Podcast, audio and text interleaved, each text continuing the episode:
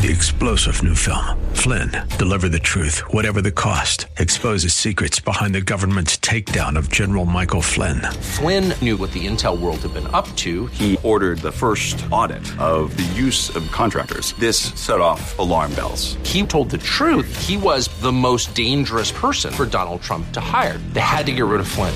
Flynn, deliver the truth, whatever the cost. Available now. Watch it today. Go to salemnow.com. Salemnow.com. Today on Cornerstone Connection with Pastor Gary Hamrick.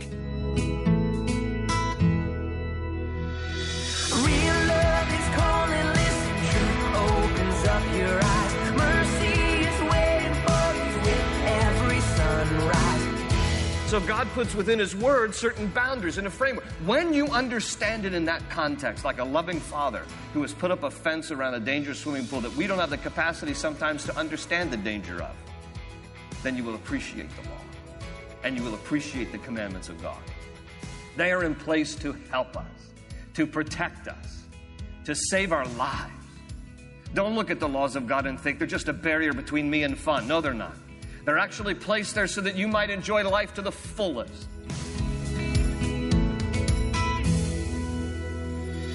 This is Cornerstone Connection, radio ministry of Pastor Gary Hamrick of Cornerstone Chapel in Leesburg, Virginia. Pastor Gary is teaching through Psalms. When God gives us a commandment or a rule, it's not because God hates it when we enjoy ourselves. God's commandments are wholesome and they position our lives in such a way that He can truly bless us. In God's Word, we find safety, security, stability, and abundant provision for all our needs. As we study through Psalm 119 in today's study, Pastor Gary will remind us that God's Word exists ultimately to nourish what's best in us, so that we might live fruitful, productive lives in Christ. We should never resist God's loving Word. Well, let's join Pastor Gary in the book of Psalms, chapter 119, with part two of today's message The Blessings and Benefits of the Bible.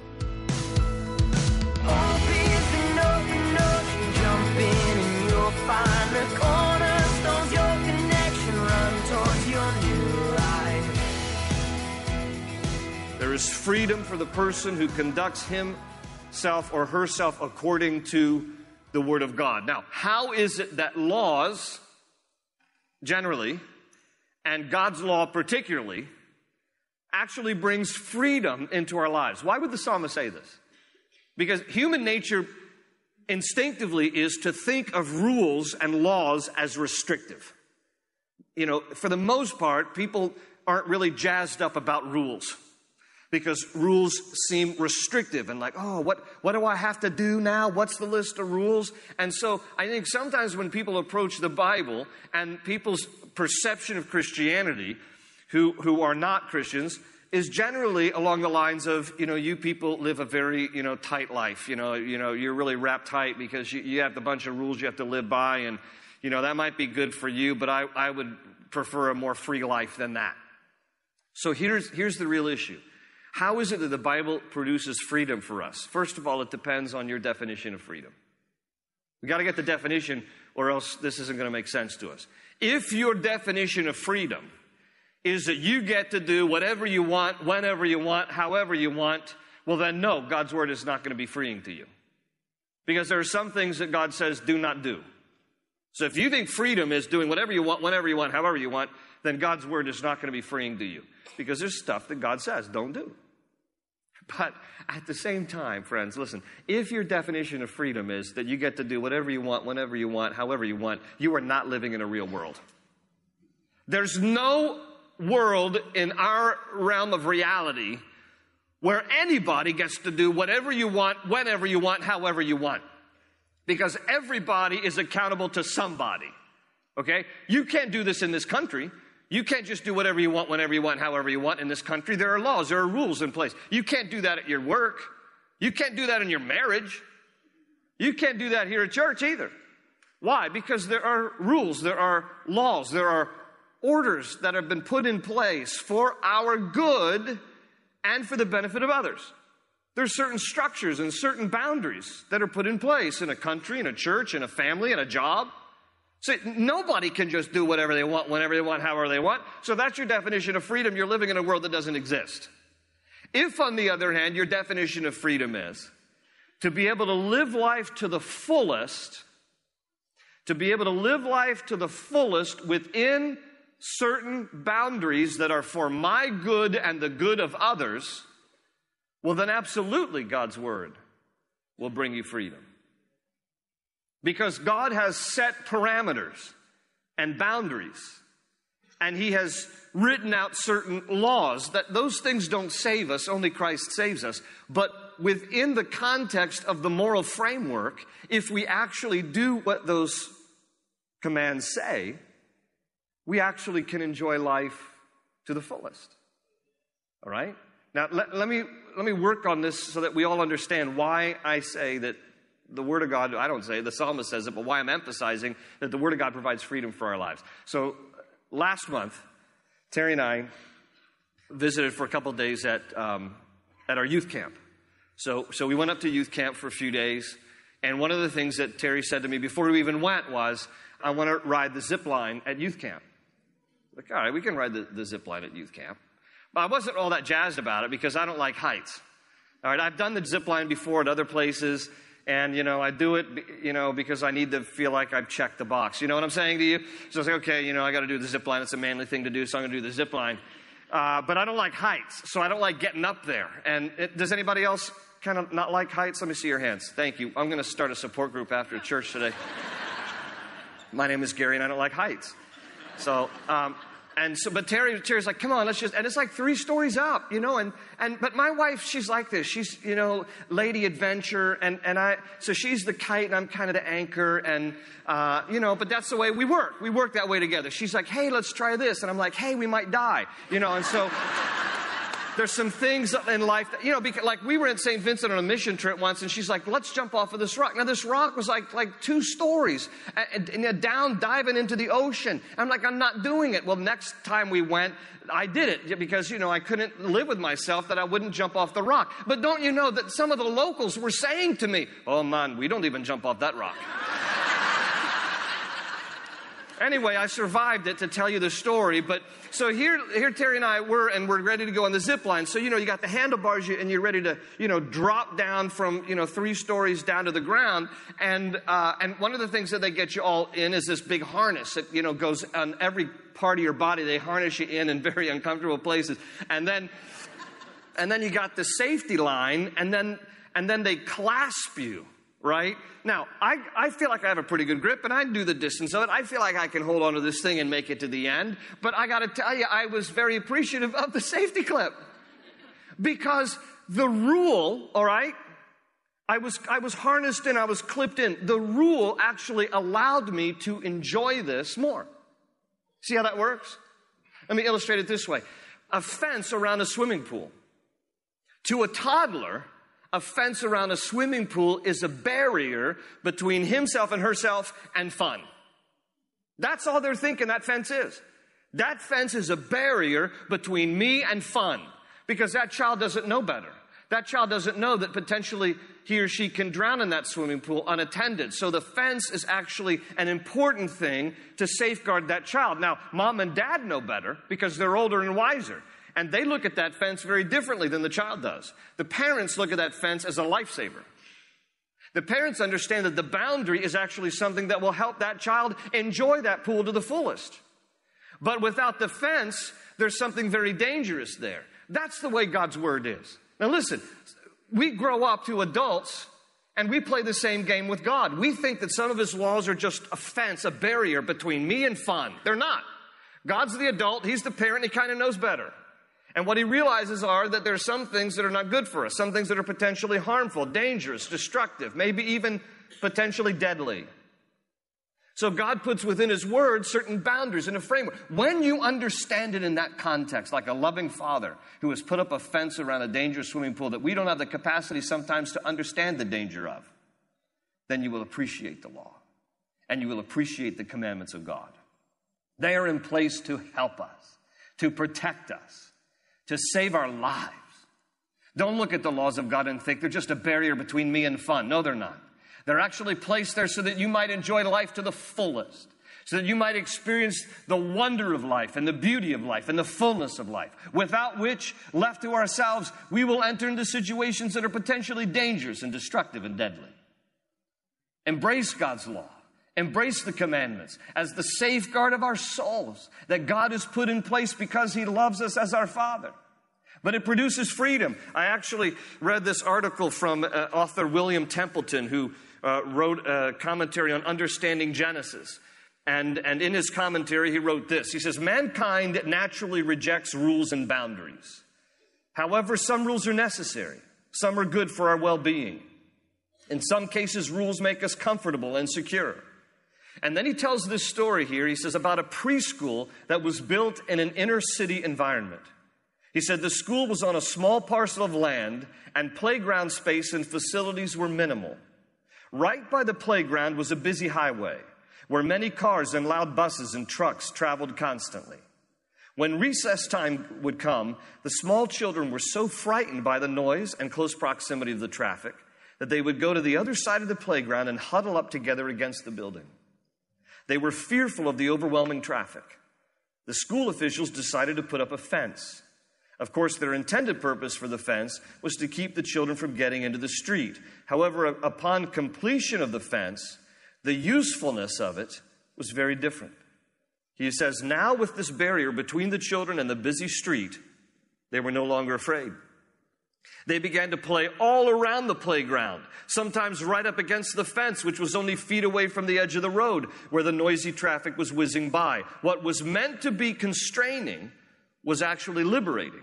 What was meant to be a barrier was in reality freeing. The psalmist understands this about God's commands. When you live by them, you will actually enjoy life to the fullest. There is freedom in the Word of God. The next thing in our list is taken from the next section, starting at verse 49. If you'll take a glance at verse 49, the Hebrew letter there is pronounced Zayin. Zayin, verse 49 says, Remember your word to your servant, for you have given me hope. My comfort in my suffering is this your promise preserves my life. The arrogant mock me without restraint, but I do not turn from your law. I remember your ancient laws, O Lord, and I find comfort in them. Indignation grips me because of the wicked who have forsaken your law. Your decrees are the theme of my song wherever I lodge. In the night I remember your name, O Lord, and I will keep your law. This has been my practice. I obey your precepts. I want to focus on verses 49, 50, and 52. If you'll notice verse 49, he uses the word hope. In verse 50, he uses the word comfort. And again in verse 52, he says, I remember your ancient laws, O Lord, and I find comfort in them. Number seven on our list is this that it is a source of hope and comfort. There are certain times in our lives when God's word will be God's anchor for our soul during stormy times. God's word will be God's anchor for our soul during stormy times. There will be moments in your life, if you haven't experienced this already, when the only hope and comfort that will satisfy the darkest times of your life can come from God and God alone as well intentioned as people are, there are just certain times in your life when no one else will be able to comfort you the way God can. No spouse, no friend, no counselor. Try as hard as they might. There will be certain situations that you and I will go through. And the only hope and comfort that will really meet our deepest needs will come from God through His Word. The psalmist understands this. He says, when I, when I get your word into my heart, I am comforted. It becomes hope for me. It ministers to my life. When life is at its worst, have you ever noticed when life is at its worst how it reduces men to be speechless or to come up with useless cliches and slogans that are of really no value? although people mean well. But you've heard these kind of slogans. When you're in the worst of times, somebody might come up to you and say, Well, you know, look, the going gets tough, but the tough get going. Oh, what a cliche that is. Or, or someone might say, well, you know, when life gives you a bunch of lemons, just make lemonade. Have you ever heard that one before? That is just the cheesiest cliche I've ever heard. When life gives you a bowl of lemons, just make lemonade. Yeah, well, you drink it. You know what I'm saying? I mean, when you're, when you're going through something, the last thing you need is some cheesy slogan, okay? What we need is to know, does God still care? Does God love me through this? Does He know what I'm going through? Does, can he, can he feel what I'm going through? Will he deliver me from this? Will he help me through it if he doesn't take me from it? Is there a purpose in all of this? And the answers to those questions will not come through cheap slogans. They will only come because you take God's word and you allow it to minister to your soul and allow it to bring hope and comfort to you in your darkest times. Get into God's Word. Allow the Word of God to begin to just bathe your heart and mind with His precious promises of hope and comfort. Verses like Deuteronomy 31 8, which reminds us that the Lord Himself goes before you and will be with you. He will never leave you nor forsake you. Do not be afraid. Do not be discouraged. Or Psalm 23, verse 4. Yea, though I walk through the valley of the shadow of death, I will fear no evil because you are with me, your rod and your staff, they comfort me. We need to be reminded of these things, and we'll only be reminded of these things to the degree that we get into God's Word. Psalm 62 5 Find rest, O my soul, in God alone. My hope comes from Him. Romans 15 13 May the God of hope fill you with all joy and peace as you trust in Him, so that you may overflow with hope by the power of the Holy Spirit. The last that we're going to look at today, point number eight, is found from the next section, beginning in verse 57. It is pronounced chet. The H there is pronounced with the guttural ch. Don't turn to your neighbor, neighbor and try it, or you'll spit all over his or her face. And the TH is actually a hard T, so it's chet. That's how you pronounce that letter. Verse 57, he says, You are my portion, O Lord. I have promised to obey your words. I have sought your face with all my heart. Be gracious to me according to your promise. I have considered my ways and have turned my steps to your statutes. I will hasten and not delay to obey your commands. Though the wicked bind me with ropes, I will not forget your law. At midnight I rise to give you thanks for your righteous laws. I am a friend to all who fear you, to all who follow your precepts. The earth is filled with your love, O Lord. Teach me your decrees.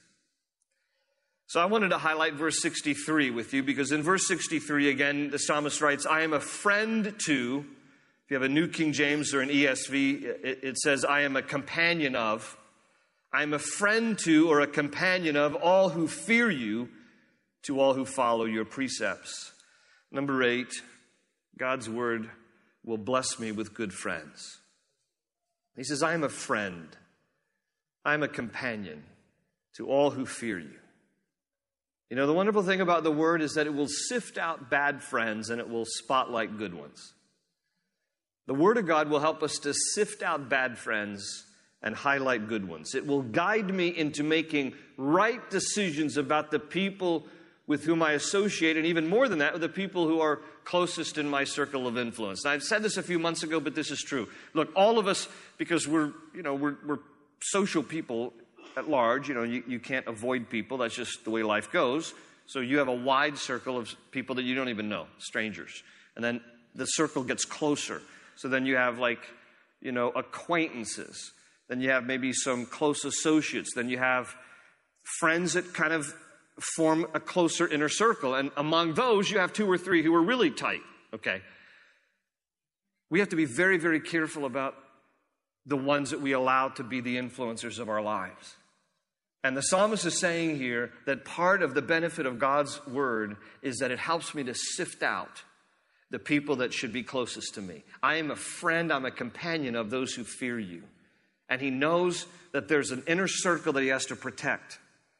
And so, because he makes mention here that the Bible is a great way to give us wisdom and the benefit and the blessing of choosing our friends, I just wanted to highlight five important things, and I'm going to run through this list very quickly. Uh, because if you're looking at your watch, you're like, aren't you done? Yeah, I will be soon, but it's okay. Because you don't want to miss this, because, you know, I, I want you to get the dessert too. So don't check out before dessert. So he gives us some important things in his word, God does, about how wise tips on friends. Wise tips on friends. Now, the first one is taken right here from this passage because he says again there in verse uh, 63 that I am a friend to all who fear you, to all who follow your precepts. So, someone who knows the Lord and follows his commands would be the first criteria of someone who should be your friend. Now, I'm talking about the inner circle. Obviously, we're going to have a wider circle of people that don't know the Lord. That's fine. We're supposed to be salt and light in this world. Okay, so I'm just speaking here directly of those who are your closest friends, the ones who are going to influence you the most, the ones that you will influence the most. They should know the Lord. And they should have the same fear of God and for the fear of the Lord that you do, because any friend of God is a friend of mine. Any friend of God is a friend of mine. But we have to be choosy about the ones that we allow closest to us. So that has to be the first thing someone who knows the Lord and follows his commands. The second one is someone who loves at all times. Proverbs 17 17 says, A friend loves at all times, and a brother is born for adversity. A true friend is someone who's going to love you even on your ugly days. All right, even on your days when you're moody, or even on your days when you're, you know, uptight or or or down or whatever it might be, a true friend is going to love you thick and thin. They love you in good days, they love you in bad days. They love you warts and all. That's a true friend. And if a true friend doesn't love you even when you're having a bad day, they're not a true friend. Right? Now, some of this stuff is a no brainer. I know. I'm making us look at this list here, and it's like, well, some of these things are pretty self explanatory. But why is it that so many people have wasted their lives because they've been, if you will, under the influence, it's a bad drug, under the influence of bad friends? Because they haven't followed these kind of things. They haven't been as choosy as they need to be, and the Bible gives us wisdom about how to choose friends. Number three is really the second part of Proverbs 17 17. The other part of it a friend loves at all times, and a brother is born for adversity. So, a true friend is someone who is there for you during adversity. This is someone who's not just there during the good times. They're not a fair weathered friend, but someone who is there through thick and thin. Number four, the Bible also counsels us that we should choose a friend, someone who can keep a confidence. This is important. Proverbs 11:13 says a gossip betrays a confidence, but a trustworthy man keeps a secret. If you have someone that you believe is a friend and they've talked to someone else about something that you told them not to say, get a new friend. They're not a true friend. Because a gossip betrays a confidence, but a trustworthy man, a friend, keeps a confidence, keeps a secret. And number five, lastly, a, a true friend is someone who speaks the truth even when it hurts. You know, you, you don't want someone around you that will only tell you what you want to hear. A true friend is going to also sometimes say stuff you don't want to hear. But they say it in love. And Proverbs 27 5 and 6 says, Better is open rebuke than hidden love. Wounds from a friend can be trusted, but an enemy multiplies kisses. You know, Judas was an enemy of Jesus because he betrayed him, and he showed his betrayal by just smothering him with kisses. Okay, but a true friend is one who will sometimes say this stuff to you even when it hurts, because a, a wound from a friend can be trusted. So, the benefits and blessings of God's Word. Number five, it takes away disgrace. Number six, it produces freedom. Number seven, it is a source of hope and comfort. And number eight, it will bless me with good friends.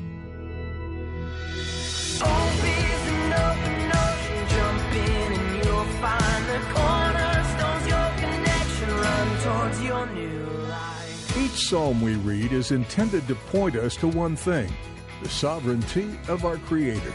Through pain, tears, joy, and praise, we meet a new characteristic of God with each new chapter. Though we don't know the melodies that accompany this collection of old, we benefit from the deeply passionate and poetic words. We hope your soul has been touched by the teaching you heard today on Cornerstone Connection.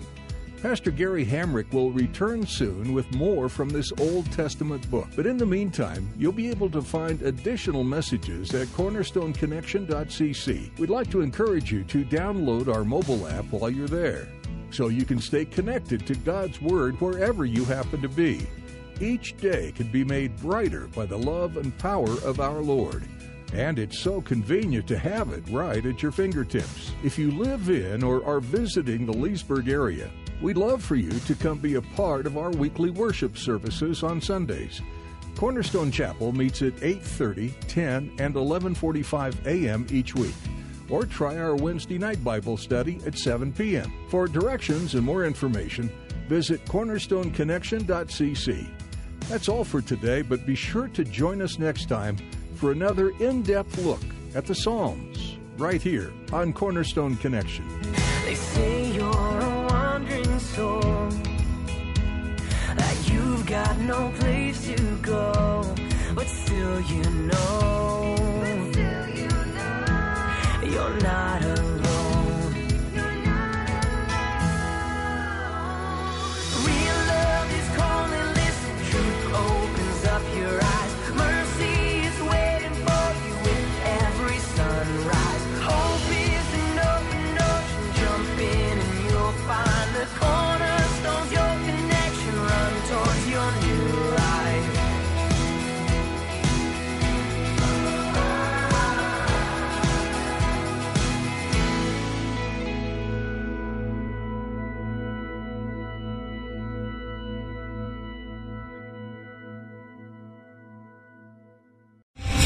Star general Michael J. Flynn, head of the Pentagon Intelligence Agency, knew all the government's dirty secrets. He was one of the most respected generals in the military. Flynn knew what the intel world had been up to. He understood its funding. He ordered the first audit of the use of contractors. This set off alarm bells. The explosive new documentary, Flynn, Deliver the Truth, Whatever the Cost, uncovers the facts behind this scandal. Flynn told the truth. He was the most dangerous person for Donald Trump to hire. I find out the worst enemy that I'm going to face in my life is right here in America. They took my assessment and they wanted me to change it. And I was like, I'm not changing it. They had to get rid of Flynn. With in depth interviews, archival footage, and never before seen personal records of the man behind the headlines. I just felt like I was drowning. Flynn, Deliver the Truth, Whatever the Cost. Available now. Watch it today. Go to salemnow.com. Salemnow.com.